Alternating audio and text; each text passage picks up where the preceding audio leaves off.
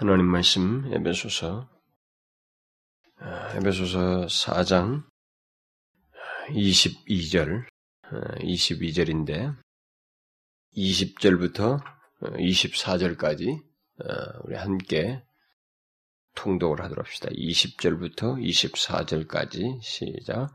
오직 너희는 그리스도를 이같이 배우지 아니하였느니라.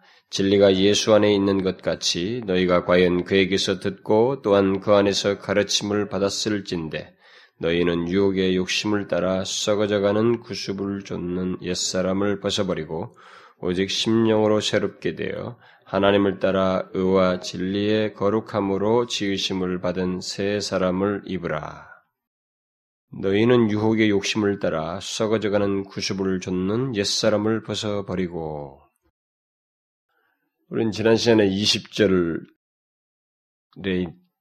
그 말했던 그리스도를 배웠다라고 하는 이것이 구체적으로 무엇을 뜻하는지 좀 더 설명한 21절 내용을 살펴보았죠.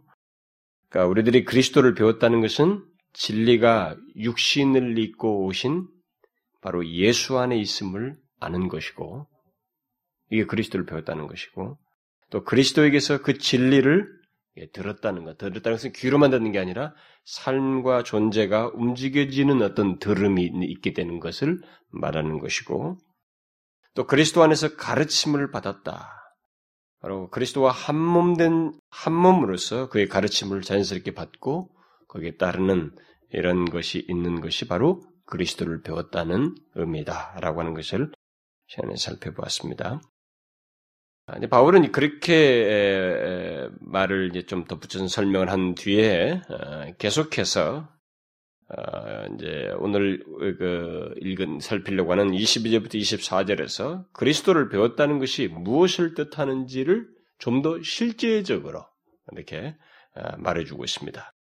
우리 그리스도인들이 그리스도를 배웠다는 것은 먼저 유혹의 욕심을 따라 그 썩어져가는 구습을 쫓는 옛 사람을 벗어버리는 것이고 또 오직 심령으로 새롭게 되는 것이며 마지막으로 하나님을 따라 의와 진리의 거룩함으로 지으심을 받은 새 사람을 입는 것이다. 이렇게 좀 더 실제적으로 구체적으로 우리에게 어떤 실천적으로 적용할 수 있는 살펴볼 수 있는 그런 내용들을 덧붙여주고 있습니다. 이게 그리스도를 배웠다는 것에 대한 좀 더 상세한 구체적인 설명으로 이렇게 제시하고 있습니다. 그래서 지금 22절, 24절을 정리해서 말하자면 그리스도를 배웠다는 것은 마치 낡은 옷을 벗어버리고 어, 새 옷을 입는 것 같이 옛사람을 벗어버리고 하나님의 형상으로 재창조된 새 사람을 입는 것이다. 라고 이렇게 말을 해주고 있습니다. 그래서 결국 그리스도를 배웠다는 것은 단순히 예수에 관한 진리를 아는 것이 아니라 예수 그리스도 안에서 있게 된 모든 것을 알 뿐만 아니라 그 예수 그리스도 안에 있게 된 구원과 그 모든 비밀들 이런 것들을 구속의 내용들을 다 아는 것뿐만 아니라 더 나아가서 그것을 아는 사람으로서 그 아는 사람에게 있는 그 아는 사람들은 결국 새 사람이 되었는데 그 새 사람 된 사람으로서 새로운 생활을 갖는 것을 갖는 것이다. 라고 이게 더 덧붙여서 말을 해주고 있습니다. 자, 이제 이런 이 내용들을 우리가 이 22절부터 24절도 결국은 우리가 이방인 같이 행치 말아야 하는 어떤 이유를 설명하는 것이라고 생각할 수 있습니다. 왜 우리가 이방인처럼 행해서는 안 되는지에 대한 더 세부적인 또 다른 설명이라고. 그러니까 집요하죠. 저는 그 우리 새벽 기도 시간에도 그 예사야에서에서 그 통일하게 하나님을 전적으로 의지하라는 말씀을 집요하게 말하는 것을 얘기했습니다만 여기서도 항상 하나님 말씀이 그렇습니다. 이방인 행하지 행치 말라는 것이 결국 그것이 기저에 계속 흐르는 메시지인데 그것을 전달하기 위해서 계속 그 정확하게 설득력 있는 상황들을 이렇게 양면에 걸쳐서 그 어, 그리스도인 된 위치와 그 그리스도인 되기 이전의 그 옛 모습을 특혜를 계속 대조해 가면서 집요하게 말을 해주고 있습니다. 그래서 우리는 아, 그거 다 압니다. 뭐 뻔한 얘기 결론은 그거 아닙니까? 천만의 말씀. 여러분 그 결론 그렇게 하는 거 아니에요. 어, 세상에서는 아, 결론만 말해 그러지만 기독교 진리는 절대 결론만 말해 할 수 없어요. 왜 이런 것이 와야 되는지에 대한 이유 없는 결론은 기독교의 신앙을 제대로 못 갖게 합니다. 추상적으로 흘러버려요. 피상적으로 신앙생활 하게 만드는 것입니다. 그 예수 믿는 사람들이 자꾸 그런 식으로 요즘 대중적인 사람들이 그러거든요. 그렇게 하면 신앙생활을 제대로 할 수 없어요. 항상 구체적인 진리, 그 이유가 제시된, 근거가 제시된 진리 안에서 우리 어떤 삶을 살아야 됩니다. 자, 그러면은, 그리스도를 배운 우리 그리스도인들에게 있는 예, 벗어버릴 것, 크게 나누면 벗어버릴 것과 입을 것으로 말하고 있는 것, 아, 이것을 24절부터 20, 20, 24절에 말하는 내용을 아, 오늘부터 이제 계속해서 살펴보려고 하는데, 오늘은 어, 먼저 그 22절, 22절만 어, 살피겠습니다만은 22절을 어, 살피기에 앞서서 이 뒤에 22절부터 24절을 좀 간단하게 좀 정리할 필요가 있겠습니다. 22절부터 어, 24절에서 바울은 항상 자기가 쓰던 그 구조를 가지고 있죠. 먼저 부정적이고 소극적인 측면을 또 먼저 말하고 그 다음에 다시 적극적인 내용으로 넘어가는 것을 보게 됩니다. 한번 보시면은 22절은 뭐예요? 소극적인 것이죠. 벗어버리는 거예요. 음? 그러면서 22절과 23절에는 생명이 새롭게 되어서 적극적으로 입어야 할 것에 대해서, 입 는 것에 대해서 말을 하고 있습니다. 그리고 22절은 과거에 우리를 지배하였던 어떤 것들, 어, 지배하였던 것들과 그 다음에 그 어떤 옛사람에 대해서 말을 하고 23절과 24절에서는 현재 어, 우리들이 입고 있는 것과 함께 새 사람에 대해서 말을 하고 있다. 더 적극적이죠. 이렇게 바울은 어, 부정적인 것을 말하는 것으로 끝내지 않아요. 어, 바울은 모든 진리에 보면 이렇게 점진성을 띠고 소극적이고 부정적인 말한다면 더 적극적인 대로 나아가는 항상 이런 그 진리 전개를 하는데 여기서도 소극적이고 부정적인 내용을 말하면서 끝나지 않고 반드시 적극적인 내용으로 우리를 인도하고 있습니다. 하나님의 진리는 바로 이런 특성이 있어요. 어, 복음, 복음이 똑같죠. 복음. 모든 하나님의 복음과 이런 진리의 이것은 하나의 특성이고 어, 성격이라고 말할 수 있습니다. 예를 들어서 예수를 믿으면 멸망하지 않아요. 이것만 하면은 이게 반쪽짜리가 되는 거예요. 멸망치 않고 뭐 어떻게 되는데? 어? 영광이 있어요. 영생이 있는 것입니다. 하나님의 진리, 복음은 항상 이렇게 소극적에서 절대 끝나지 않습니다. 더 적극적인 데로 나아가요. 아, 그래서 오늘 이 살필, 여기 22절이 살필 내용도 바로 그런 구조를 가지고 있습니다.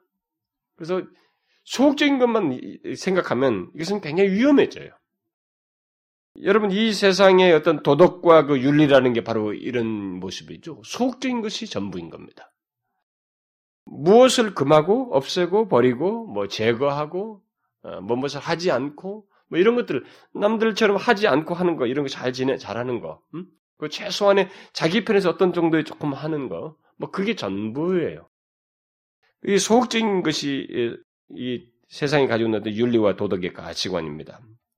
그래서 도덕은 심령이 새롭게 되어서 새 사람이 되게 하는 이 문제에 대해서는 답을 내리지 못합니다. 그것은 오직 하나님의 그 새로운 창조에 의해서만 되는 일이에요. 도덕과 윤리는 거기까지는 이르지 못합니다. 그런데 예수를 믿는 사람들 중에서도 보면 윤리와 도덕 수준에서 그 기독교를 이해하는 사람들이 있어요. 뭘 이렇게 자기가 예수를 믿으면서 뭘 좀 하지 않고 좀 남들처럼 이렇게 좀, 예, 좀, 어? 좀 도덕적으로 깨끗하고 좀 이렇게 해를 끼치지 않고 뭐 뭐 좀 자기를 이렇게 젠틀하게, 어? 살아가는 거. 그 정도 수준에서 기독교를 이해하는 사람이 있습니다. 만약에 교회당에 와서 예수를 믿는다고 하면서 그 수준에서 머물면 이 사람은 굉장히 위험한 사람이 돼요. 이 사람들은. 왜냐면 그 수준 안에서 모든 것을 판단해요. 그러니까 그 영광스러운 복음을 자기가 조금 가지고 있는 그 도덕 윤리적인 가치관 속에서 다 덮어버리면서 설명을 해버리기 때문에 해악스러운 사람입니다. 그 사람 때문에 오히려 복음이 와해돼 버려요. 와전돼 버립니다. 기독교는 절대 그렇지 않아요. 그게 전부가 아니에요. 그건 아주 작은 부분인 것입니다. 기독교는 반드시 적극적인 내용으로 나아갑니다. 그 적극적인 내용은 바로 무엇을 버리는 것으로 끝나지 않고 새로운 것을 입는 것, 멸망치 않는 것을 넘어서서 영원한 생명을 얻는 것. 바로 그거는 적극적인 내용을 가지고 있어요. 그런데 여기서도 지금 적극적인 내용으로서 지금 말하는 어떤 입는 것을 말을 하고 있는데, 이 입는 것은 반드시 소극적인 내용인 벗어버리는 것을 전제하고 있습니다. 먼저 벗어버린 것이 있어, 있고 나서 입는 거예요. 그래서, 그래서 그렇다고 해서 이 두 가지가 반드시 같이 있다는 거예요. 하나만 뗄 수, 말할 수 없어요. 기독교 진리는 반드시 두 가지 같이 있습니다. 예, 어떤 사람들은 이 또 적극적인 것만 주장하는 바로 그냥 적극적인 대로 나아가는 사람들이 있습니다. 이런 실제적인 소극적인 것에서는 그건 너무 율법적이다. 이렇게 주장해요. 천만의 말씀이에요. 복음에는 항상 이 균형이 있습니다. 예, 만일 어떤 사람이 예수를 믿으면서 음, 마치 그냥 자기 뭐 마치 집안을 어떤 그 이런 자기 집안을 깨끗이 청소하듯이 옛사람을 벗어버리는 것에서만 멈춘다면 그것이 전부라면 어, 또 그것만 알고 그 이상을 알지도 않고 또 구하지도 않는다면 그 사람은 정상적인 그리스도인의 신앙생활을 할 수가 없습니다. 껍데기로 그리스도인 같은 모양만 같지 실제적으로 생명력인 역동적인 그리스도인의 모습을 가질 수가 없어요. 반드시 두 가지가 있어야 됩니다. 기독교는 반드시 두 가지를 내포해요. 바울이 여기서도 그걸 분명히 다시 또 보여주고 있습니다. 그래서 그리스도인은 새 옷을 입기 위해서 이전부터 입었던 옛 옷, 옛 사람이라고 하는 옷을 옛 것을 벗, 벗듯이 먼저 옛 사람을 벗어야 한다. 이렇게 아, 말을 해주고 있습니다. 그래서 우리는 적극적인 내용을 살피기 앞서서 어, 이 먼저 이 벗어버리는 것, 이 문제를 어, 이것도 굉장히 중요하게 함께 살펴야 됩니다. 자, 근데 이것을 이제 오늘 어, 살필는데 음, 먼저 또 한 가지 여기서 지적할 것이 있습니다. 여러분들이 오해를 살 것 같아서 제가 미리 말을 해야 될 것 같은데 본문에 이 보면은 벗어버리라. 어? 영어 성경을 있는 사람들은 뭐 더 그런 걸 더 잘 볼 수가 있어요. 그 22절에서도 어, 벗어버리라. 그리고 24절 가서 새 사람을 입으라. 벗어버리라, 입으라. 이렇게 명령형으로 나와 있습니다.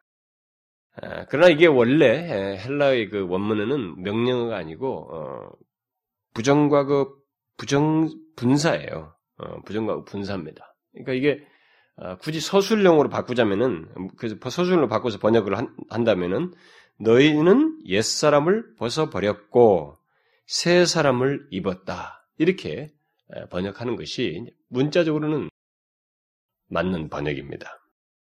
그렇게 하고 나서 이제 25절에 그런 즉 이렇게 하는 거예요. 그런 근거에 의해서 너희들이 벗어버렸고 새 사람을 입은 것에 근거해서 이제 이와 같은 것이 있어야 된다라고 그런 즉 하면서 연결시키는 말로서 나오는 것입니다. 이런 내용은 이런 똑같 비슷한 내용이 골로새서 3장 8절부터 10절에 병행구로 나와 있기 때문에 거기는 이런 걸 좀 더 정확하게 잘 설명을 했어요. 거기 보면은 이제는 너희가 그 이 모든 것을 벗어버리라라고 명령을 한 뒤에 그 이유가 될 만한 내용을 덧붙입니다. 옛 사람을 벗어버리고 새 사람을 입었기 때문이다. 이렇게 명확하게 과거 시제로 딱 묘사를 하고 있습니다. 그래서 이 본문 여기 22절과 24절도 그리스도인들이 벗어버렸고 입은 사실을 말하고 그것에 뒤은 내용으로서 그런즉 하면서 이제 그것에 근거한 어떤 적극적인 권면이 뒤에 덧붙여지고 있는 것입니다. 그러면 왜 명령이 아닌데 이 본문에서 명령으로 번역을 했을까? 그것은 바울이 과거에 이 골로새서에도 명령형으로 이게 나와 있는 것처럼 어, 바울이 과거에 자기가 에베소 교회 성도들과 함께 있을 때 이 에베소는 에베소 교회는 이미 자기가 2년이 넘도록 계속 가르쳤던 사람들이에요. 그리고 나중에 돌아와서 다시 편지를 쓰는 거거든요. 이들에 대해서. 그러니까 그들과 함께 있을 때 옛사람을 벗어버리라. 새 사람을 입으라는 이 명령어로 말한 것이 있었기 때문에 그래요. 골로새서 말한 것처럼. 그러니까 그것을 그런 명령어로 그들에게 말했던 것을 상기시키고 있기 때문에 다른 것과 연관해서 문맥 속에서 이것을 그대로 의역해서 명령어로 번역을 한 것입니다. 그래서 만약에 이것을 그 자칫 잘못하면은 사람들이 어 옛 사람을 벗어버리라 마치 현재 명령처럼 생각, 현재 내가 몇 사람 벗어버리라는 말인가? 이렇게 생각할 수 있어요. 어, 절대 그게 아닙니다. 뒤에서 제가 좀 덧붙이겠습니다만은 이것은 부정과거예요. 이미 과거에 있었던, 과거에 있었던 음, 그런 벗어버린 그 문제, 새 사람을 입은 그것을 지금 이 얘기를 하는 것입니다. 그래서 이 내용은 그 과거의 명령어로 말했던 것을 상기시키고 있기 때문에 이 내용을 읽는 사람이나 듣는 사람은 명령어로 얼마든지 읽고 들을 수 있어요. 그렇게 얼마든지 있습니다. 거기는 큰 문제가 되지 않아요. 이것을 제가 굳이 언급하는 것은 잘못하면 여러분들이 오해가 생깁니다. 특히 영어 성경 같은 걸 보게 되면 번역도 다양해요 여기에 대해서. 그래서 어, 오해를 할 수 있기 때문에 혼란을 가질 수 있거든요. 어, 잘못하면 그래서 먼저 얘기를 합니다. 자 그러면 이제 부정적이고 소극적인 내용, 이 벗어버릴 벗어버릴 것, 벗어버릴 것부터 이제 살펴봅시다. 바울은 본문에서 옷을 그 벗듯이 우리가 어떤 벗어버려야 할 것이 있다. 곧 어떤 것과 관계를 끊어버리고 그것을 집어 던져야 할 것, 그것을 여기서 말하고 있습니다. 그러니까 무엇인가를 벗어버려야 된다. 이게 뭐예요? 무엇을 벗어버리라는 거예요? 바로 그 벗어버리는 것 앞에 뭐가 있어요? 옛사람입니다. 구습을 쫓는 옛사람을 벗어버리라 라고 말하고 있습니다. 바울은 그의 서신에서 이 옛사람에 대해서 종종 얘기해요. 참 자주 말합니다.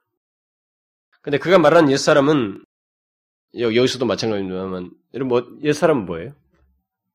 우리 이 단어 참 예수 믿으면서 이 단어 많이 듣잖아요. 옛사람 벗어버린다. 옛사람에 대해서. 옛사람이 뭡니까? 에? 사람은 사람인데 옛사람이잖아. 예? 그러니까 이것은 거듭나기 이전의 상태, 응? 거듭나기 이전의 상태의 그, 그 사람, 그 인격. 다시 말해서 이전에 부패한 본성에 의해서 지배받아, 지배받고 있던 인격. 바로 그 사람을 말하는 것입니다. 그래서 이것을 다른 말로 더 한마디로 다른 단어로 예자다 이런 말을 쓰죠. 예자다. 뭐 설명할 수 있는 말입니다. 그래서 옛 사람이나 뭐 옛 자는 그런 면에서 어떤 면에서 많이 예, 일치시켜서 설명할 수 있습니다. 그래서 어쨌든 어, 헤어지고 더러워진 옷과 같은 타락한 본성을 가지고 삶을 살고 있는 그래서 타락을 향해서 나아가는 그 옛 자아를 그대로 가지고 있는 그 사람, 그 상태를 가리켜서 어, 여기서 옛 사람이다라고 말하는 것입니다. 그리고 이 옛사람, 이 옛사람이 쫓는 구습을, 구습이라고 하는 것은 옛사람이 이전에 가지고 있었던 그 삶의 방식이죠. 이전의 생활 방식, 삶의 방식, 결국 타락한 본성, 본성을 따라서 살았던 그 삶의 방식을 아, 말한다고 할 수 있습니다. 그렇다면 옛사람의 삶의 방식 또는 그 성향은 어떤 것일까? 그것은 하나님을 싫어하고 악을 좋아하는 성향이에요. 그런 본성입니다. 옛사람의 본성은 그래요. 여러분, 옛사람이 예수 믿기 전에 우리도 보세요. 본능이 어떻습니까? 여러분이 예수 믿고 나서 진리가 들어오고 뭐가 선과 악이 구분되고 진리가 무엇인지 알고 그러니까 이게 통제가 되지 옛날에는 어땠어요? 기독교 예수 믿는 사람들이 이게 죄입니다 이렇게 말하면 깜짝 놀라는 뭐 그게 죄냐 이게요. 죄라고 생각 안 해요. 죄에 대한 이해 자체가 없습니다. 그리고 본능적으로 그래서 거스려요. 하나님을 거스려. 하나님을 싫어합니다.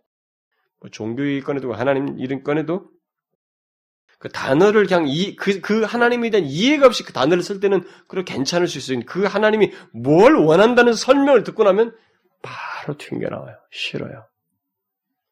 반대로 악을 좋아하는 그게 옛사람의 삶의 방식이죠. 타락하고 부패하고 오염된 죄의 본성을 가지고 하나님보다 악을 더 좋아하는 삶의 방식. 그게 옛사람이 쫓는 구습이다. 옛사람의 삶의 방식이다. 라고 말할 수 있습니다. 바로 그것을 바울은 벗어버리라 라고 말하고 있는 것입니다. 그러면 왜 그것을 벗어버리는 거예요? 왜 이것을 벗어버리는 것입니까? 왜 그리스도인들에게 옛사람을 벗어버리라고 말하고 있습니까? 그것은 크게 두 가지 이유 때문이라고 본문에서 말해주고 있습니다. 첫째는 앞에서부터 말해온 너희죠. 여기서 지금 계속 어떤 대조를 시키면서 지칭하는 한 그리스도인을 지칭하는 말이 있죠. 너희. 다시 말하면 새로운 위치에 있게 된 그리스도인들은 옛사람의 상, 옛사람과 전혀 상관이 없는 위치에 있기 때문에 바로 그것 때문에 이 얘기를 하는 것입니다. 왜 그리스도인들에게는 옛사람을 우리에게 옛사람을 벗어버리냐면 우리들에게 있는 새로운 위치 때문에 그래요. 우리는 옛 옛사람과 상관이 없는 위치를 가지고 있기 때문에 옛사람을 벗어버리라 라는 말을 하고 있는 것입니다. 우리가 어떻게 해서 옛사람과 상관이 없게 됐어요? 혹시 여러분 아십니까? 그리스도인들이 왜 옛, 어떻게 해서 옛사람과 상관이 없게 되었어요? 성경은 그리스도인들은 옛사람과 상관이 없는 자를 묘사하고 있죠. 여기서도 지금 그런 대조에 의해서 너희는 이렇게 지칭하고 있는 거예요. 어떻게 해서 우리의 옛사람이 우리 그리스도인들은 옛사람과 상관이 없습니까? 그래서 바울이 로마서 6장 6절에서 어, 말하듯이 우리 옛사람이 예수와 함께 십자가에 못 박혔기 때문에. 예수를 믿는 사람들의 예수 믿는 사람들은 그 옛사람이 예수와 함께 십자가에 못 박혔기 때문에 바울은 그리스도를 믿는 우리들은 옛사람이 그리스도와 함께 십자가에 못 박혀서 그와 함께 죽었다라고 말하고 있습니다. 그것은 예수를 믿고 나서만 발견되는 사실이에요. 그걸 알게 되는 사실이죠. 그러면 또 이런 문제를 질문할 수도 있겠죠. 죽은 옛사람인데, 그럼 죽었다고 하면서, 옛사람이 죽었다고 하면서, 그럼 벗어버리라는 건 도대체 무슨 말입니까? 어? 이 도대체 무슨 말입니까? 좀 이상하게 들릴지 모르지만, 그것은 옛사람이 죽었기 때문이에요. 그 말은, 다시 말해서, 옛사람이 죽지 않았다면, 옛사람을 벗어버리는 일은 가능치가 않다는 것입니다. 더 이상 옛사람의 모습이 자기에게 있어서는 안 되는 것을 옛사람이 죽었기 때문에 알고 그런 일을 할 수 있다는 말이에요. 옛사람을 벗어버리라는 말을 들을 수 있는 사람은 오직 너희예요. 지금 여기서 말한 너희. 다시 말해서 옛사람이 죽은 그리스도인들이라는 것입니다. 이것은 옛사람이 죽지 않은 사람에게는 옛사람 벗어버리라 라는 말이 들려지지가 않아요. 해당되지도 않습니다. 그것을 할 수도 없어요. 따라서 본문에서 옛사람을 벗어버리라는 말은 쉽게 말해서 너희는 옛사람이 죽어서 하나님과 새로운 관계를 갖게 되었기 때문에 되었으니까 아, 그런 사람들답게 살라는 거예요. 그런 사람답게 행동하라는 것입니다.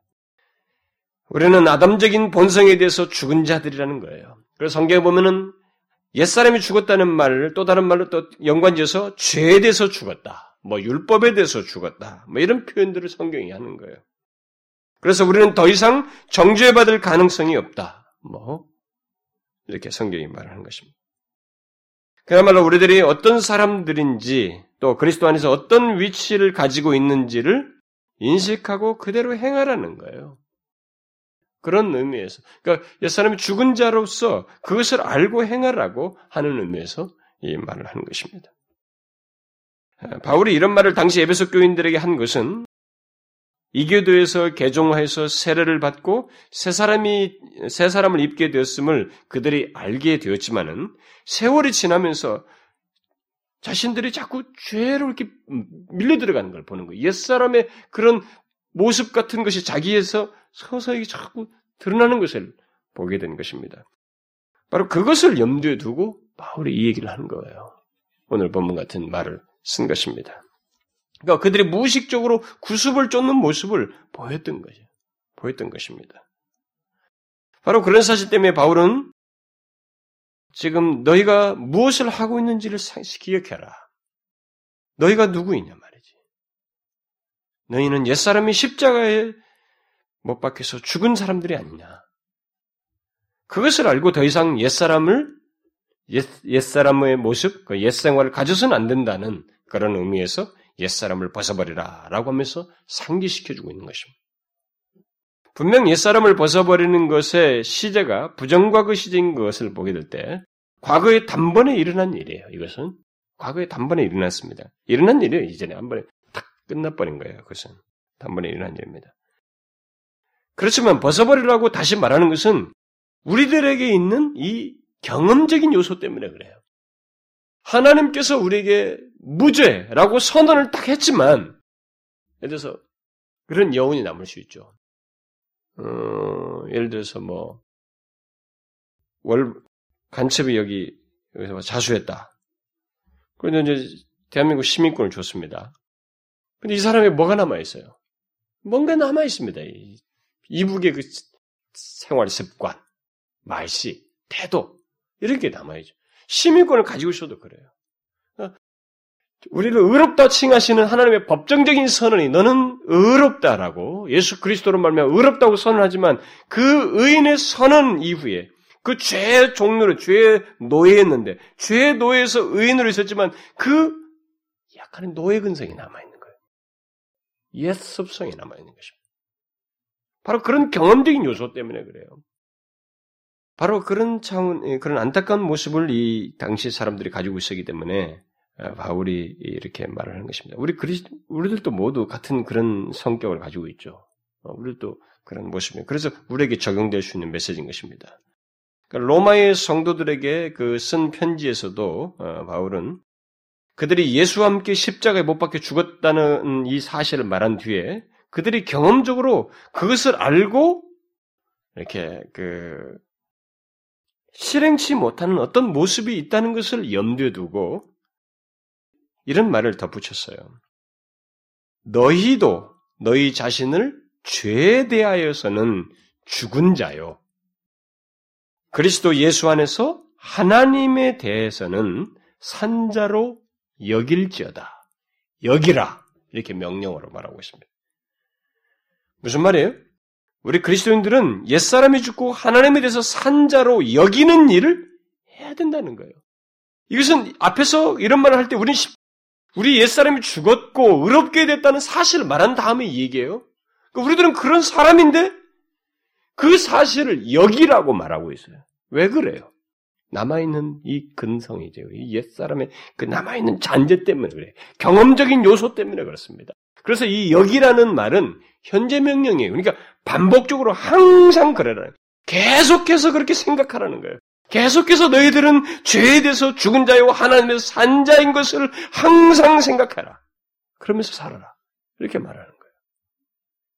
우리는 옛사람이 곧 이전에 우리 안에 있었던 그 아담적인 사람이 십자가에서 예수님과 함께 죽었다고 하는 사실을 항상 기억해야 됩니다. 여러분 이 본문을 잘 보시면 바울은 본문에서 우리에게 옛사람을 죽여라 이렇게 말하고 있지 않아요. 그렇게 말하지 않고 뭐예요? 옛사람을 벗어버리라 이렇게 말하고 있습니다. 왜요? 옛사람을 죽이는 것은 우리 영역이 아니에요. 우리가 할 수 있는 게 아닙니다. 인간이 할 수 있는 게 아니에요. 그것은 오직 하나님만이 예수 그리스도 안에서 죄를 대속하시는 사건 속에서만 할 수 있는 거예요. 오직 하나님만이 할 수 있는 것입니다.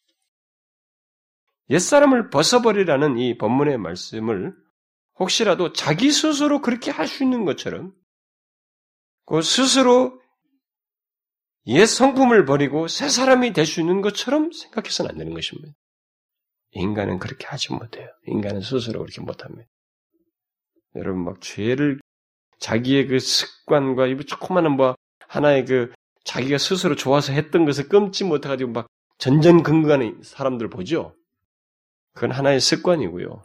자기 안에는 이 죄성이잖아요. 옛 성품. 이걸 인간은 스스로 죽이지 못합니다. 그것은 오직 하나님께서 십자가 안에서만 어렵게 죄를 대속하신 예수 그리스도의 십자가 안에서만 죽게 할 수 있어요. 바로 예수 그리스도를 믿는 우리들이 그렇게 됐다는 것입니다. 우리들은 옛사람이 예수 그리스도와 예수와 함께 십자가에서 죽은 자들이다. 그러므로 우리는 옛사람을 벗어버려야 된다는 것입니다. 다시 말해서 우리는 옛사람이 죽었기 때문에 또 예수 그리스도 안에서 새로운 위치에 있게 됐기 때문에 옛사람을 당연히 벗어버려야 돼. 그런 잔재에 대해서 우리는 거부하는 게 강력해야 된다는 거예요. 그 옛생활에 대한 미련이 조금도 있어서는 안 된다는 겁니다. 더 위로 올라가자면 이방인처럼 행해서는 안 된다는 거예요. 우리는 옛사람이 죽고 새로운 사람이 되기 때문에 새로운 위치에 있게 되기 때문에 그게 첫 번째 이유예요.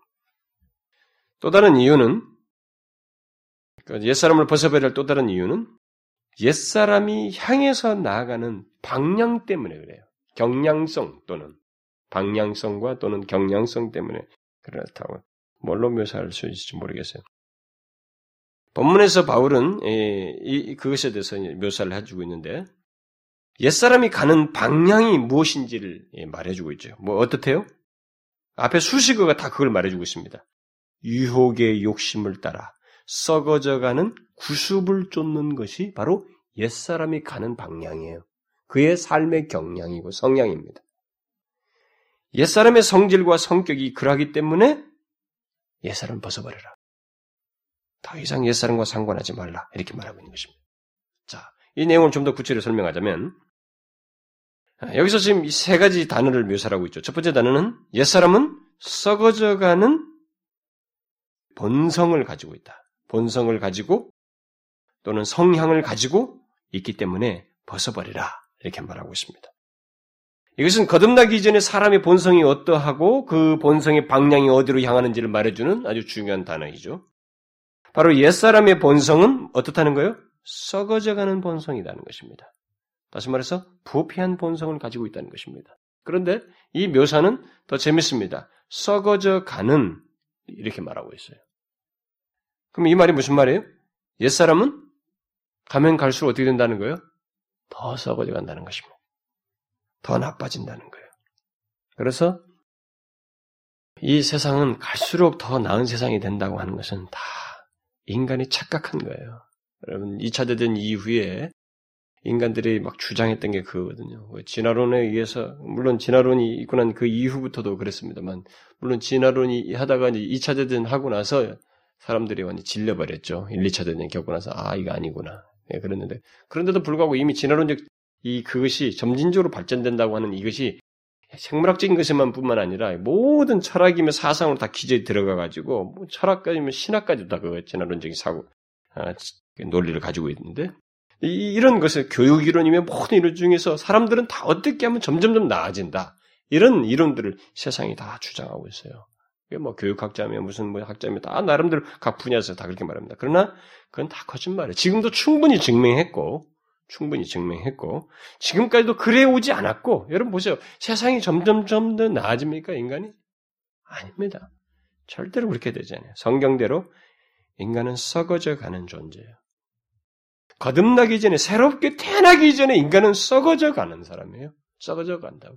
그런 성향과 방향을 가지고 있습니다. 점점 나빠지는 거예요. 여러분 한번 상상해 보십시오. 갈수록 썩어져가는 옛사람의 그, 그 모습, 그리고 그 결국을 한번 상상해 보십시오. 어떻겠어요? 멸망이죠. 그래서 성경은 그것에 대한 그 최후가 하나님에서 극렬한 판단과 멸망이 있을 것을 얘기하는 것입니다. 여러분 성경을 보십시오. 구약에도 보면 계속 뭘 얘기하다가 그들의 죄에 대해서 그 흘러갔을 때 그것에 죄를 계속 짓는 점진적으로 죄를 짓는 그 방향이 결과가 뭐예요? 하나님의 심판이에요. 멸망입니다. 그건 다다를 수밖에 없는 거예요. 그건 인간이 본성 속에서 스스로 추구해 나가고 다다르는 지점입니다. 옛사람이 바로 이렇게 하기 때문에 이런 방향성을 가지고 있기 때문에 바울은 옛사람을 벗어버리라는 게 너희들은 너희들은 거기에 해당되지 않는다. 옛사람과 다르단 말이죠. 옛사람은 썩어져 가고 있습니다. 그리고 멸망을 향해서 가고 있습니다. 그것을 알고 그런 방향으로 나가는 옛사람을 우리는 벗어버려야 된다. 조금 더 모방하지 말아야 된다. 이런 것을 여러분들 자꾸 뭐 실학적으로 이렇게 교리적으로만 이게 단어로만 알면 안 돼. 잘 제가 설명을 할 때 이런 중요한 교리적인 진리와 함께 현실적으로 잘 적용해야 돼요. 자기 생활 습관이 옛 생활로 썩어져 가는 것을 자꾸 따라가게 되면 그것이 가져다 준 결과가 무엇일지에 대해서 예견해야 된다는 거예요. 새 사람은 그것을 안다는 것입니다. 그래서 따라가지 않는다는 거예요. 그 다음 이 옛사람의 본성을 설명하는 또 다른 말이 있죠. 그 뭐예요? 욕심을 따른다는 것입니다. 옛사람은 욕심을 따라 산다는 거예요. 여기서 말하는 욕심은 어, 옛사람으로 하여금 멸망으로 나아가게 하는 어떤 일종의 영향력이다라고 어, 말을 할 수 있겠습니다. 뭐제 말이 아니고 어, 다른 사람의 어떤 표현인데, 예. 그러니까 멸망으로 나가도록 부추기는 어떤 내용이다라는 것입니다.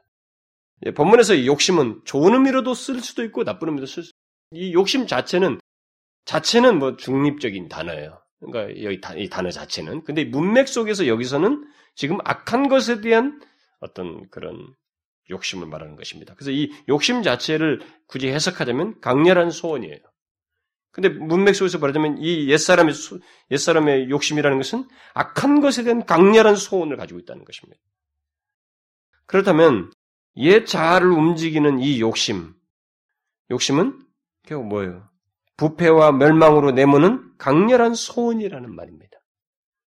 그러니까 인간에게 있는 욕심이 뭐냐면 자기가 좋아서 막 강렬한 소원을 가지고 행하는데 그게 강렬한 소원이 무엇에 대한 소원으로 전락하냐면 이어서 나타나냐면은 부패와 멸망으로 내모는 소원인 거예요. 그러니까 옛사람은 자신 안에 바로 그런 욕심을 가지고 있다는 것입니다. 그래서 강렬한 그런 소원을 갖는 것, 곧 그런 욕심은 사람의 몸 안에 있는 어떤 일종의 본능이요. 예, 본능이죠. 여러분, 인간 안에 있는 욕심 자체 있죠. 욕심. 그러니까 욕구. 있죠. 여기서 말한다는 욕구. 예수님도 이런 말을 쓰시기도 하셨는데, 자기 자신에 대해서. 이런 욕구 자체, 어떤 강한 소원을 갖는 것은 인간에게 있는 자연스러운 본능이에요. 하나님께서 심기운 것입니다. 예를 들어서 그런 것이 있기 때문에 우리는 누군가를 사랑할 수 있어요. 누군가를 향해서 나아갈 수 있습니다. 그리고 식욕, 이런 욕구가 다 우리 안에 몸 안에 있는 것입니다. 여러분 식욕 없어 봐요. 어떤 사람들은 식욕이 없어가지고 아, 안 먹겠다. 그런 사람도 있잖아요. 그러니까 인간에게 그건 이상한 거거든. 정상적인 게 아니에요. 인간에게는 하나님이 다 기본 욕구를 주셨단 말이에요. 성욕 이런 것도 다 하나님이 준 거예요. 옛날에 그 중세 사람들이 이런 걸 갖다가 이상하게 생각가지고 어? 성욕을 갖다 무조건 이게 죄악된 것이다. 그래서 어, 뭡니까 이 신부들이 결혼도 안 하는 그런 역사적인 해프닝이 벌어졌는데 아니에요. 만약에 하나님께서 성욕이 나쁜 거라면 하나님이 나쁜 것을 인간 속에 심었다는 얘기인데 그건 하나님이 그 자, 하나님 자신을 부정하는 것입니다. 그럴 리가 없어요. 그렇게 성경 말하지 않습니다. 예수님께서도 이런 단, 이 단어를 자기에게도 쓰고 있습니다. 그러니까 이, 우리에게 있는 이 욕구, 욕심, 이 강한, 아니, 강렬한 이 어떤 소원, 이런 것들은 우리에게 본능적으로 가지고 있는 거예요. 중요한 것은 뭐냐면, 아, 문제가 되는 것은 뭐냐면, 바로 이런 욕구가, 이런 욕심, 강렬한 소원이 통제가 되느냐 안 되느냐는 거예요. 거기에요. 우리 안에 있는 이런 본능들이 만약에 통제가 안 되면 악으로 가는 거예요. 그래서 이, 이, 이 욕심이 되는 거예요. 욕심을 따라 행해가지고 결국 부패와 멸망으로 내모는 강렬한 소원이 되는 거예요. 그럼 만약에 이것이 통제가 되면 예, 가는데 통제는 아무렇게 되지 않죠. 통제는 진리와 성령에 의해서 되는 거예요. 근데 일반적으로 우선 그것을 말하기 전에 진리와 성령을 말하기 전에 하나님은 인간에게 이 처음에 줬을 때 우리 본능의 통제되도록 하셨어요, 사실은 인간에게. 좀 아담 때부터 타락하고 나서 이게 이제 깨져버렸습니다만은 이것이 다 혼란스럽게 됐습니다만은 인간이 그래도 기본적으로 이게 가지고 있는 것이 일반 부패에서도 가장 기초적인 어떤 모습은 모양새는 가지고 있습니다. 그게 뭐예요? 인간은 자신에게 있는 이 본능들이 어떤 것에서 통제되도록 하는 이 채널을 가지고 있어요, 우리 안에는. 어떤 채널이에요? 여러분, 우리 안에 있는 이 다양한 본능들이 무엇에서 주로 통제가 됩니까? 여러분 잘 보세요. 아, 더 자고 싶다. 아, 난 정말 일어나기 싫으면 더 자고 싶어.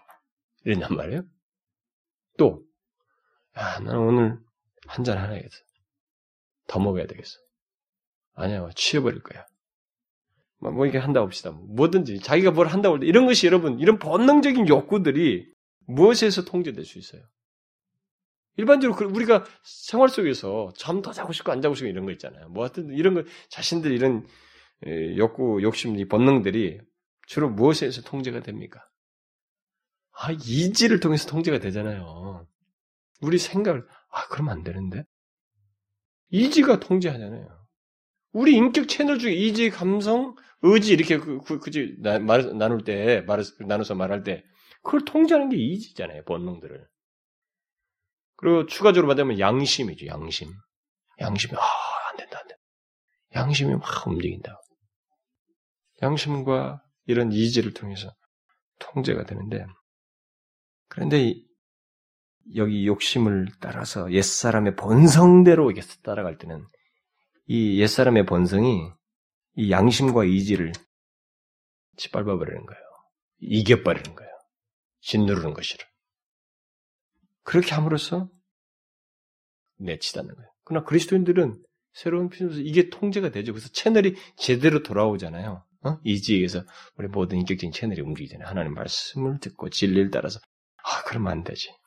양심도 그걸 촉구하고 내 감성도 거기에 반응하고 어? 그 채널로 돌아오는 거예요. 근데 옛사람의 본성은 그것이 안 되는 거예요. 욕심을 따라서 살다. 양심과 이지를 어둡게 하고 그것을 자꾸 거스리고 지배하려고 합니다. 그렇게 하면서 그렇게 본성을 따라서 가게 될 때, 이 욕심이, 이 악한 그런 강렬한 소원을 따라 생각하게 될 때, 그것이 가는 길은 어떻게 했어요? 그야말로 부패와 멸망으로 나아가는 소원이 되는 것입니다.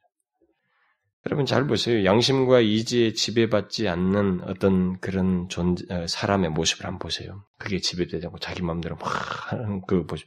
그게 아무리 남들에게 해코지를 크게 범죄를 하지 않아도 그런 삶을 한번 살보라고요. 그게 뭡니까? 하나님 보실 때는 강렬한 죄의 욕구, 악한 소원을 가지고 살아가는 삶의 모습이에요. 그게 옛, 옛 사람의 모습입니다. 본성을 가지고 살아가는 모습입니다.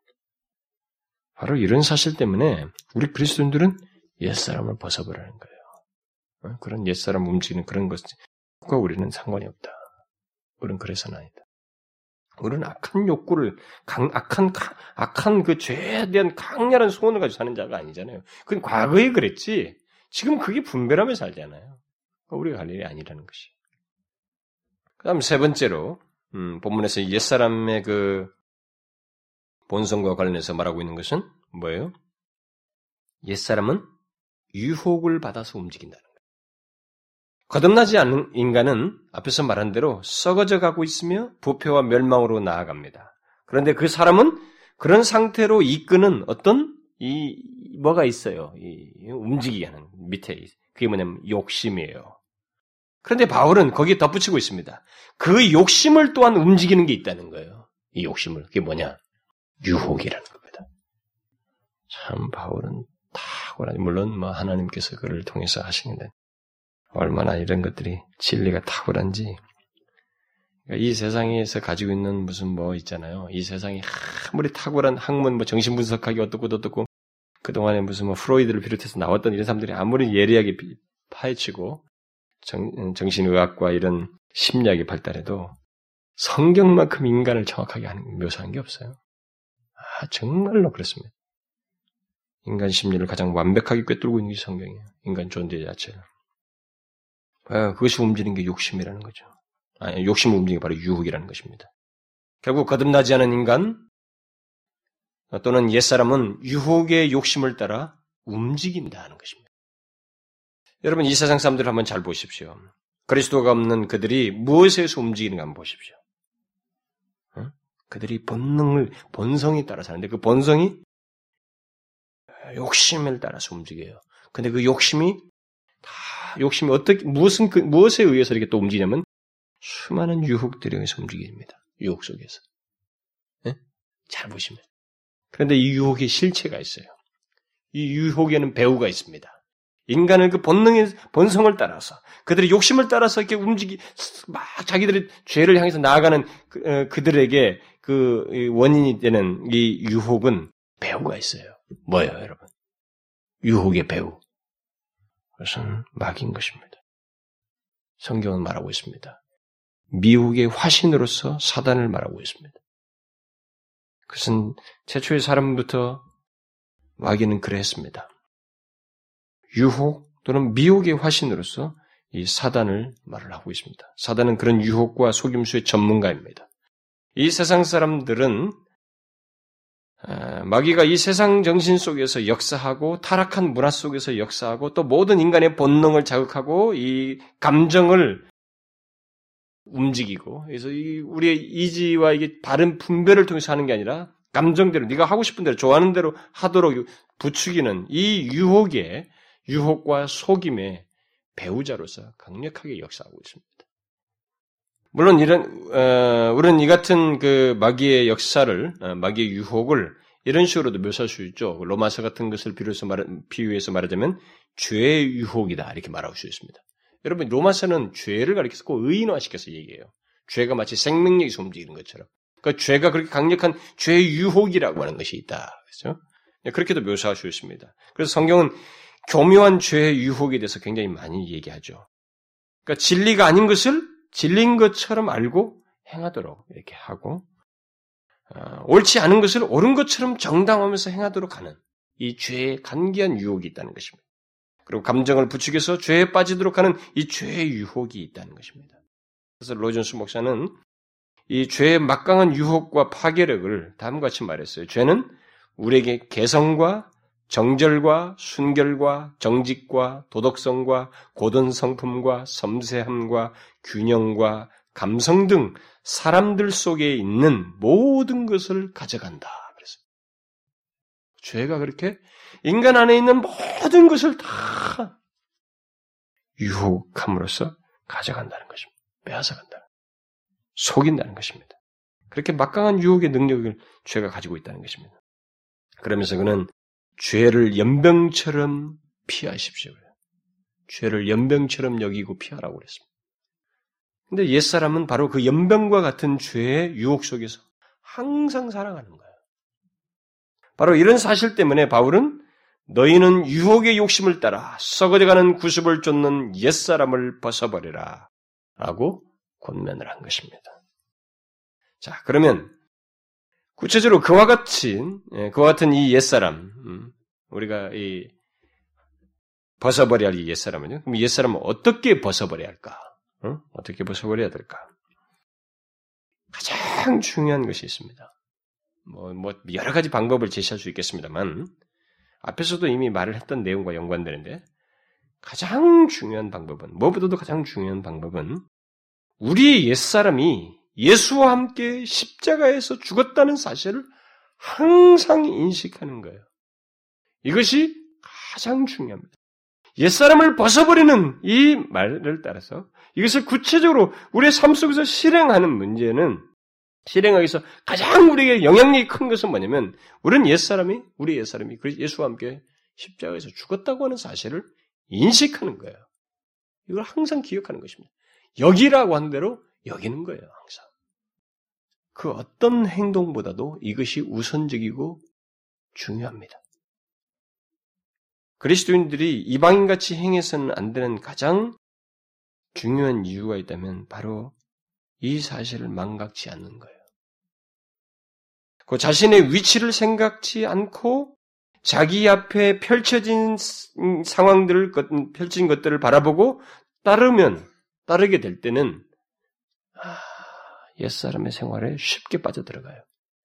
그건 여러분 자기 자신 한번 경험을 조명해 보면 알아요. 예수를 믿고 난 뒤에 여러분들이 우리들이 어디서 이렇게 옛사람의 그 같은 그 모습에 어떻게 자연스럽게 빨려 들어갔는지를 한번 잘 보게 되면 아주 최초의 그 문이 뭐였냐면 이걸 망각한 것으로 시작한 거예요.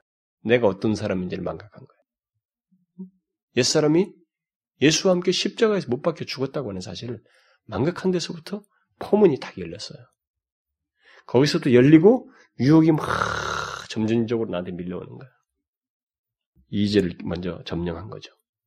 뭐 이런 문제는 나중에 한번 상세하게 성화를 얘기할 때 언급을 하겠습니다만 우리들이 예, 그 옛사람을 벗어버리는 이 문제를 직면하게 되는 것, 옛사람을 벗어버리는 이 말을 들어야 할 상황이 이르는 것은 다 대체적으로 이 문제가 해결이 안 되기 때문에 그렇습니다. 그래서 만일 어떤 사람이 예수와 함께 자기 옛사람이 죽은 것을 기억지 않고 산다면 그 사람은 많이 넘어질 수 있어요. 많이 넘어질 수 있습니다. 여러분 제 말을 반드시 적용해 보세요. 확인해 보세요. 많이 넘어져요. 옛생활로 쉽게 돌아옵니다. 그 본능을 따라서 욕심을 따라서 살아 본성을 쫓아서 살아가는 이것이 쉽게 노출돼요. 쉽게. 이게 아주 중요한 비중이에요. 옛생활로 미끄러지게 되는 그 첫 번째 포문이 바로 이거라는 걸 여러분들이 알고 이것을 굉장히 중요시 해야 돼요. 우리가 실제로 예수 믿으면서 자신들이 이렇게 죄로 막 빨려 들어가는 이런 문제, 이게 뭐 이렇게 죄를 미끄러지더라 이런 것들 이런 것에 대해서 뭐 그런 문제가 생기면 우리는 가장 먼저 생각하는 것이 아, 내가 뭐 말씀을 좀 잘못했나? 뭐 어쨌나? 그래가지고 아, 기도가 좀 안 했구나. 기도를 많이 해야지. 이렇게 생각하는 거예요. 아니요. 제일 포문은 여기서 깨진 거예요. 기도가 부족하기 이전에 여기서 깨진 거예요. 여기서 무너지면 본능대로 하고 싶은 것이 우리가 하는데 자연스럽게 꽃피워져요. 여러분들이 왜 자신들이 그렇게 쉽게 넘어진지 한번 잘 조사해 보십시오. 그것은 내가 어떤 자인지를 기억지 않음으로써 시작됐다는 것을 발견하게 될 거예요. 옛사람이 죽었는데, 나의 옛사람이 예수 그리스도의 십자가와 함께 못 박혀 죽었는데, 내가 믿는 예수 그리스도로 말미암아 이 일이 있게 됐는데 이 사실을 놀랍 정도로 적용을 안 해요. 응? 그런 문제가 있으면 아 기도해야지 뭐 이것은 굉장히 빨리 생각해. 근데 이 중대한 것을 생각을 안 해요. 놀라울 정도로. 자신이 어떤 자인지에 대한 생각은 그 상황에서 놀라울 정도로 적용을 안 한다는 거예요. 이 가장 중대한 것인데. 기도해야 된다는 생각은 하는데, 요건 적용을 안 한다는. 이 사실을 우리 자신에게 상기해야 됩니다. 나는 옛사람이 예수와 함께 십자가에서 죽었어. 나는 새 사람이 되었다고. 나는 이제 새로운 위치에 있게 됐단 말이야. 라고 이렇게 스스로에게 상기시켜. 그렇게 여겨야 돼요. 하나님에 대해서는 산자로 여겨야 됩니다. 항상 모든 문제, 모든 사건 속에서 그래야 됩니다. 그것이 바로 옛사람을 벗어버리게 되는 벗어버리는 최고의 길이에요. 로존스 목사는 우리들이 옛사람을 벗어버리는 이 말씀을 적용하기 위해서 자기 자신에게 항상 자신이 어떤 사람인지를 설교해야 한다고 주장합니다. 이 사람이 22절 가지고 설교를 세 번 했어요. 아, 정말 지독하게 했더라고요. 오늘 본 22절만 가지고 설교를 세 번 했더라고요. 근데 그, 그 중에 한 편을 가지고 이, 이걸 적용하는 것에 대해만 얘기를 하는데, 그런 얘기를 해요. 우리들이 옛사람을 벗어버린 이 말씀을 적용하기 위해서는 자신에게 항상 내가 어떤 자인지를 설교해야 된다는 거예요. 잠시 인용해 드릴게요. 만일 여러분이 여러분 자신에게 설교하지 못하면 여러분은 그리스도인이 아닙니다. 참 로이준스 목사 이런 선언을 참 잘해요. 특성에 대해서 그리스도인 특성에 대해서 그리스도인은 설교자입니다. 자신에게 설교하는 사람입니다. 여러분은 여러분 자신에게 다음의 말을 함 으로 하루 일과를 시작해야 합니다. 나는 이제 새 사람이다. 나는 더 이상 옛사람이 아니다. 나의 옛사람은 그리스도와 함께 십자가에 못 박히고 죽었으며 나는 그 사람과 관계가 없다. 나의 옛사람은 이제는 존재하지 않는다. 나는 더 이상 이전의 내가 아니다. 누구든지 그리스도 안에 있으면 새로운 피조물이며 새로운 창조물이다. 보라 옛것은 지나갔다. 이제는 새것이 되었다. 여러분은 바로 이 점을 스스로에게 말함으로 새 날을 시작하여야 합니다. 그것이 여러분에게 말해지기를 기다리지 마십시오. 그런 일이 여러분에게 자동적으로 일어나지 아니할 것입니다. 여러분이 잠에서 깨어나는 순간에 마귀는 여러분에게 말하기 시작할 것입니다. 여러분이 침대에서 빠져나오기 전에 여러분은 낙담케 할, 여러분을 낙담케 할 목적으로 수천 가지를 말할 것입니다. 그러므로 여러분은 단연한 결의로 일어나자마자 말해야 합니다. 나는 그리스도 안에 있는 새 사람이다. 그것은 문자 그대로 구체적으로 그런 방식으로 행해져야 하는 것입니다. 우리가 그렇게 많은 실패를 하는 것은 이상한 일이 아닙니다. 우리가 마땅히 해야 하는 방식으로 하루를 시작하지 않기 때문입니다. 여기 다시 이러한 생각들이 나를 괴롭힙니다. 여기에 어려운 문제가 있다. 내 앞에 18시간이 있다. 내가 어떻게 해야 하는가? 우리가 그, 그 점을 인식하기 전에, 이렇게 말하기 전에, 우리는 이미 벌써 패하기 시작했다는 것입니다. 우리는 사도의 권면에 주의를 기울여야 합니다. 옛사람을 벗어버려라. 만일 옛사람을 벗어버린다면 여러분이 그렇게 함에 따라서 그리스도께서 여러분의 삶에 이미 들어오셨으며 여러분을 구원하셨음을 인식하게 될 것입니다. 그러므로 침대에서 일어나는 즉시로 무릎을 꿇고 여러분을 침체시키는 문제를 들고 나서, 나서며 기도하느라 서두르지 마십시오. 오히려 가장 먼저 여러분이 누구인가를 인식하라는 것입니다. 왜냐하면 만일 여러분이 침체되는 방식으로 기도한다면 성령으로 기도하고 있다고 말할 수 없기 때문입니다. 그것은 신앙의 기도이기보다는 불신앙의 기도입니다. 그러므로 우리가 하나님께 나아가기 전에 우리가 누구인지 스스로 상기해야 합니다. 로준스 말 중에서 어떤 사람들은 좀 당황할지 모르겠어요. 특히 어, 침대에서 일어나서 서둘러서 기도하지 말고 먼저 자신이 누구인지를 인식하라라는 이런 말에 대해서 뭐 당혹스럽게 생각할지 모르지 모르겠습니다. 그러나 우리 자신들을 여러분 가만히 보게 되면 우리들이 누구인지를 인식하는 것을 별로 하지 않습니다. 그러니까 이 바울이 여기 에베소서에서 얘기하면서 뒤에 어떤 우리들의 구체적인 삶을 얘기할 때 처음 1장 시작부터 너희는 이렇게 살아라 이렇게 말하거든요. 우리들이 어떤 자인지를 3장, 4장, 여기 사실 4장 초반까지도 계속 그 얘기예요. 그 다음에 어떻게 사는 문제를 얘기한다. 그런데 우리들은 그런 식으로 순서를 바꿔서 생활하는 거예요. 일어나자마자 기도만 해. 응? 거꾸로 간다는 거죠. 행동부터 하려고 한다는 거예요. 내가 어떤 자인지 먼저 알아야 된다. 그렇게 하게 되면 특별히 영적인 침체에 빠진 사람들이 자기가 어떤 자인지를 생각지 않고 아, 기도부터 한다 이렇게 되면은 더 영적 침체를 부추긴다는 거예요.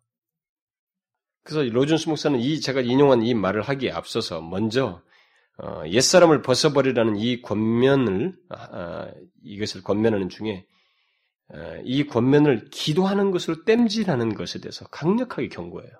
아주 반대합니다. 옛사람을 벗어버리라고 했는데 이 말을 기도로 땜질하려고 한다는 것 이것은 바람직하지 않다는 거예요. 저는 그것을 좀 인용해주고 싶어요. 음, 제가 그런 것들에 대해서 뭐 공감하는 것들을 개인적으로 설명할 수 있지만 오히려 객관적인 자료를 소개하는 것이 더 좋을 듯 싶어서 좀 인용하고 싶은데 왜냐하면 우리들이 흔히 범하는 잘못을 잘 지적하기도 했고 예, 그러나 오해는 하지 마십시오. 그가 무슨 기도를 부정하는 사람은 아니에요. 제가 알기로도 제가 로준 스미트의 영향을 받았던 그 할아버지한테 제가 그 어떤 노인한테 이 얘기 듣기로는 상당히 윤수 목사는 진실한 기도의 사람이었다. 제가 언젠가 여러분들 인용했죠. 그 사모님한테 누가 찾아가서 로이존스를 어떻게 말할 수 있겠습니까? 라고 하니까 내 남편은 기도의 사람입니다. 이렇게 말했대죠. 그렇게 말씀을 잘 강론하는 사람인데도 그 사람은 그렇게 기도의 사람이었다라고. 결국 기도로 옛사람을 벗어버리라는 것을 땜질하는 걸 지금 문제시하고 있는 거예요. 우리가 이런 실수를 잘 하거든요. 그래서 여러분들에게 조금 길지만은 아, 저는 기꺼이 좀 인용하고 싶습니다. 옛사람을 벗는 일은 기도해야 할 성질이 아닙니다. 그 말이 비성경적으로 들리, 들, 들리지는 않는지요. 설교자가 기독교 진리를 전하는 강단에서 사람들에게 이런 문제에 대해서 기도해서는 안 됩니다라는 식으로 말한다고 상상해 보십시오. 그러나 이 문제는 우리들이 말해야 하는 진술입니다. 왜냐하면 많은 사람들이 많은 사람들의 편에서 문제가 어떤 것이든 간에 입심좋게 즉각적으로 우리는 그것에 대해서 대하여 기도해야 돼요. 그것을 기도로 주님께 가지고 나가야 됩니다. 라고 말하는 경향이 있기 때문입니다. 그들 많은 사람들은 그것은 아주 간단한 일이라고 주장합니다. 그저 기도할 뿐 다른 방도가 없다고 말합니다. 무엇이 걱정입니까? 그것에 대해서 기도하세요. 그러나 바울의 말은 그것과는 전혀 다릅니다. 이것을 위하여 기도하지 말고 옛사람을 벗어버리라. 그것을 계속해 나가라. 이 점에 대하여 거의 강제적인 것이 있습니다. 저는 그러한 강제가 필요하다고 생각합니다. 이 문제에 대해 슬프게도 대단한 감상에 빠지고 거짓된 경건스러움에 빠지는 일이 있기 때문에 그러한 여지가 필요하다고 필요하기도 하다고 생각합니다. 그런 잘못된 감상주의와 그러한 거짓된 경건스러움은 언제나 의기소침한 가운데서 그리스도인의 삶을 살, 살아가도록 유도합니다. 물론 모든 일에 대하여 기도할 필요가 있습니다. 우리들의 삶 전체가 기도의 삶이어야 합니다. 우리는 쉼 없이 기도해야 합니다. 제가 말씀드리는 것은 그것에 대하여 그저 기도만 하면 문제를 해결할 수 있다고는 생각지 말라는 것입니다. 사도는 에베소의 그리스도인들에게 다음같이 말하지는 않습니다. 이 난제에 대하여 나는 너희가 기도하기를 바란다. 그것이 아닙니다. 그러기는커녕 사실은 이렇게 말하고 있는 것입니다. 내가 너희에게 제시한 이유들 때문에 옛사람을 벗어버리라. 그것에 대해 기도하지 말고 그것을 너희가 하라고 말하는 것입니다. 그 일을 계속해 나가라는 것입니다. 이렇게 말하면서 그는 어, 우리들이 이 로존스는 우리들이 흔히 제기할 수 있는 이런 문제가 제기됐을 때 질문할 수 있는 질문을 덧붙이면서 좀 더 설명을 합니다. 그러나 만일 어떤 신자가 자기의 힘과 능력이 약하다고 말할, 말할 때는 어떻게 하는 것입니까? 그 질문의 대답은 이러합니다. 그는 새로 지음 받은 피조물로서 거듭난 사람으로서 그는 힘을 가지고 있습니다. 여러분 이거 오해하지 마세요. 진짜 자기가 예수를 믿으면 나는 너무 약해요. 이런 말 하지 말라는 거예요. 하나님께서 주신 그 사람에게 분명한 힘을 준 게 있다는 거예요. 그걸 쓸 줄도 알으라는 것입니다. 쓰지 않고 약해요란 말로 땜질하지 말라는 거예요. 저는 아주 명쾌한 얘기라고 생각이 됩니다. 만약 여러분이 신약에서 어떤 일을 하라는 명령을 받거든 곧바로 그 일을 행할 능력을 주님으로부터 받을 것을 기대해도 됩니다. 그러면서 그는 계속 덧붙입니다. 저는 하나님과 성경의 이름으로 말씀드립니다. 기도할 필요가 없는 요점들이 있다고 말입니다. 다만 생각하고 교리를 적용하는 것만 필요한 요점들이 있다는 것입니다. 여러분은 옛사람을 벗어버리십시오. 여러분은 이러한 일을 인도하여 주십사고 기도할 필요가 없습니다. 그저 옛사람의 성격을 인식하셨으면 옛사람을 벗어버리십시오. 또 많은 그리스도인들은 영적인 삶의 모든 난제의 해결은 아주 간단하다고 말하는 가르침에 친숙해 있습니다. 그저 그것을 주님께 가지고 가서 맡겨버리면 된다는 식입니다. 그 주님이 너를 구할 것이다. 그저 하나님께만 가지고 나가 맡겨버려라. 아주 간단합니다. 그것을 하나님께 가지고 나가기만 하면 되는 것입니다. 그들의 주장은 그러합니다. 그리하여 이러한 놀라운 건져주심의 체험을 할 것이라고 말을 합니다. 해 동안 그러한 가르침이 많이 선전되어 왔습니다. 그러한 가르침을 실천하려고 노력해온 사람들이 있습니다. 그러나 그들은 그들이 가지고 있는 고통의 문제에서 벗어나지 못하였습니다. 그들은 집회에 참석하는 동안에는 그러한 문제에서 벗어나는 체험을 누릴 수 있습니다. 그러나 그러한 고통은 다시 그들에게 옵니다. 그들은 그러한 것을 하나님께 가지고 나가서 맡기려고 애를 써왔습니다. 그러나 사도는 말합니다. 그럴 필요가 없다. 스스로 옛사람을 벗어버리라. 여러분은 여러분으로부터 옛사람을 떼어 벗게 하여 달라고 하나님께 요구해서는 안 됩니다. 여러분 자신이 옛사람을 벗어야 합니다.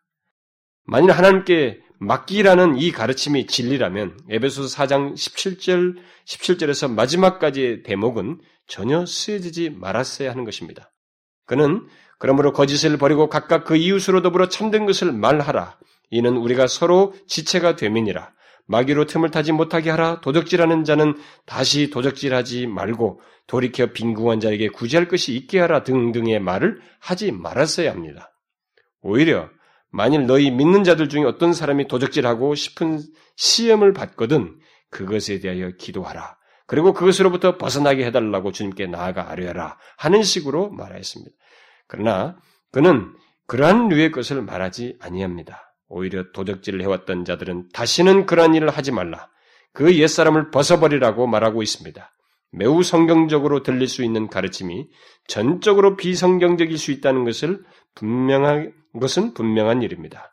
심지어 성경을 부인하는 것입니다. 여러분 무슨 말인지 알겠죠? 저는 이것을 인용하고 싶어 죽겠더라고요.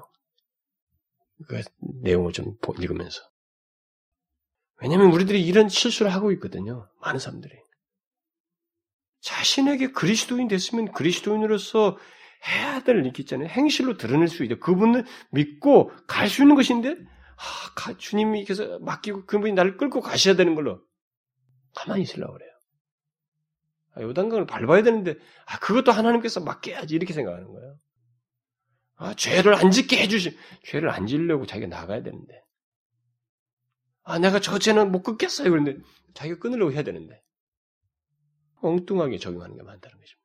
자기가 예를 들어서 도둑질 하지 말라고 하면 자기가 누굴 남들에게 막 잘못된 일을 계속 하고 있단 말이에요. 그럼 이것을 끊는 게 지금 우선인데, 그럼 끊지는 않고 하나님 제가 끊게 해주지 이렇게만 하고 끝난다는 거예요. 그러니까 성경적인 것 같지만 비성경적인 일을 하고 있다는 것입니다. 그러면서 자기 옛날 옛 습관에 계속 빠져 산다는 것입니다. 우리는 옛사람을 벗어버리는 이 말씀을 어떻게 적용해야 하는지를 여러분 분명히 배워야 됩니다.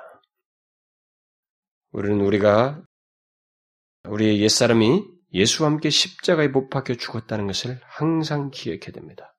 이것부터 시작해야 돼요. 그리고 옛 생활과 옛 습관이 내 안에서 역사하지 않도록 우리에게 주신 성령의 능력으로 그것을 거부해야 됩니다. 거절해야 돼요, 강력하게. 거절하는 것 없이 기도만 하면 안 되는 것입니다. 그리고 거기에 한 가지 덧붙여야 할 것이 있다면 그것은 자신의 실패를 잘 살펴서 주님이 주신 능력으로 이 실패로 이끄는 것이 무엇인지, 여러분 이 실패로 이렇게 자꾸 이끄는 그 과정이 있는데 그게 무엇인지를 살펴서 그걸 아무 생각 없이 따르지 말고 주님이 주신 능력으로 그것을 다 거절해야 돼요. 차단해 버려야 됩니다. 초기부터 차단해야 돼요. 여러분 모든 죄의 행동은 쭉 끈이 있어요.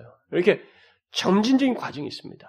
사단은 우리의 이지만 점령, 이지가 일종의 성과도 같은 건데, 이지를 딱 점령하면 여기서 나만 설득해, 괜찮아.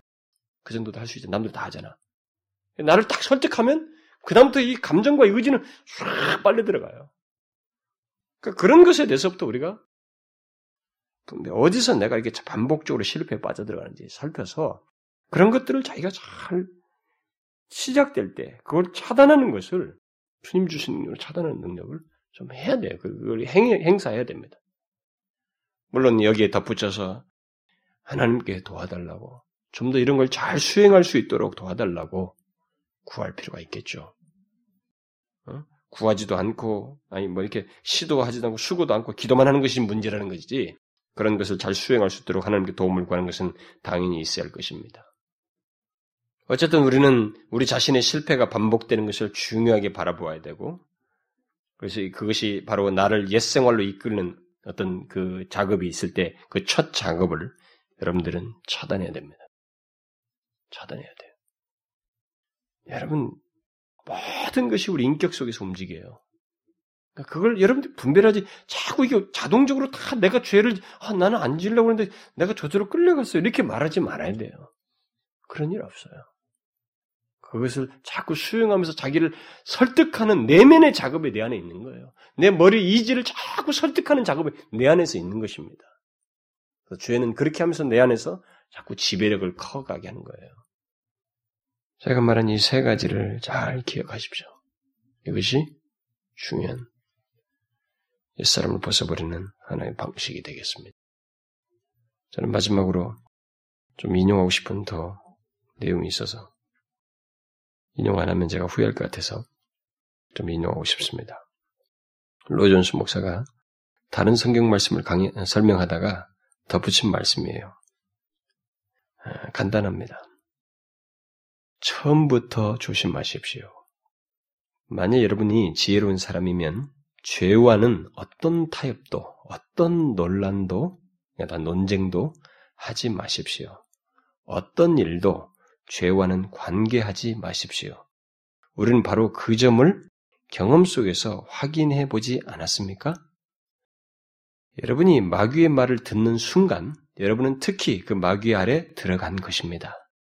만약 여러분이 마귀와 어떤 토론을 한다면 여러분이 패퇴할 것이 뻔합니다. 여러분은 마귀와는 어떤 대화도 해서는 안 됩니다. 그러니까 자꾸 이게 설득하는 거 있잖아요. 받아들이는 거. 그걸 얘기하는 거예요. 마귀와는 전혀 아무것도 관계하지 마십시오. 마귀와는 어떤 말도 해서는 안 됩니다. 마귀와 함께 어떤 문제도 말하지 마십시오. 여러분이 마귀의 말을 듣고 마귀에게 말하기 시작한다면 또는 어찌 그렇지 아니한가 이유를 알고 싶네 하는 식으로 마귀에게 말하기 시작한다면 여러분은 이미 넘어진 것입니다. 마귀는 매 시간마다 여러분을 이길 것입니다. 그는 교활하고 영리합니다. 그는 재치의 기술이 아주 빼어납니다. 그는 모든 논리를 다 알고 있습니다. 만약 여러분이 죄와 어떤 타협을 하면 그것이 어떤 것이든 간에 여러분은 죄를 위하여 일하고 있는 것입니다. 어둠의 열매 없는 일들과는 전혀 상관도 하지 마시고 그러한 것들과는 교제하지도 마십시오. 만약 어떤 일이 의심스럽다면 여러분은 그것을 손대지 마십시오. 그것은 한 원리로 삼으십시오. 믿음으로 하지 아니하는 것은 모든 것이 죄입니다. 로마서 말씀이죠. 만일 어떤 일이 의심스러우면 여러분은 아니오라고 말하십시오. 모르는 편보다는 아는 쪽에 철저하십시오. 의심이 가는 것은 아예 건드리지 말아야 합니다. 여러분, 옛사람을 벗어버리는 건 쉬운 거 아니에요. 우리 속에 어느새 빠져들어오거든요. 이런 것들을 이렇게 이기시는 그런 길들이 있어요, 이렇게. 여러분 예수를 믿으면서도 오늘날 예수 믿는 많은 사람들이 죄가 자기에게 수도 없이 들어오고 옛 생활로 돌아가는 그 습관이 아니 모습이 자기에게 있는데도 이것을 아무런 의심 없이 생각 없이 확 빨리들어 살아가는 것은 정말로 우매한 거예요. 그건 그리스도인답지 않아요. 자신을 그리스도인 삼아서 두신 하나님의 뜻에 부합하지 않은 것입니다. 정말로 유, 무명한 유명무실한 자예요. 주님은 우리를 그런 목적으로 부르지 않았습니다.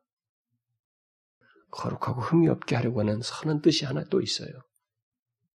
그래서 이런 죄에 대해서 옛사람을 분명히 벗어버리는 모습이 우리 가운데 있어야 되는 것입니다. 왜냐하면 우리는 옛사람이 죽었거든요. 새 사람을 입은 자들이거든. 그게 그리스도인이란 말이에요. 그래서 이방인같이 행해서는 안 되는 것입니다. 기도합시다. 하나님 아버지, 예수와 함께 우리 옛사람을 십자가에 못 박아 죽게 하시고, 우리에게 새 사람 되게 하셨는데, 하나님 우리는 아직까지도 그 옛사람을 벗어버리라는 이 말씀을 들어야 할 만큼 옛사람의 잔재들을 가지고 옛사람의 어떤 그 생활들을 아직도 부분적으로 가지고 있나이다. 주여 이런 것들을 분명하게 우리가 분별하고 거절하고 더 이상 우리는 옛사람을 아, 상관이 옛사람과 상관이 없는 자라고 하는 것을 기억하고 과감하게 벗어 던지고 새 사람 입은 자로서 삶을 살아가는 저희들 되게 하여 주옵소서. 우리의 삶 속에서 아직도 그 오래된 죄의 습관 속에 매이 싸우거든. 하나님이여 이 진리를 통해서 자신을 분명하게 살펴서 결론적으로 옛사람을 벗어버리는 그 결론이 있게 하여 주옵소서. 감사드리며 예수 그리스도의 이름으로 기도하옵나이다. 아멘.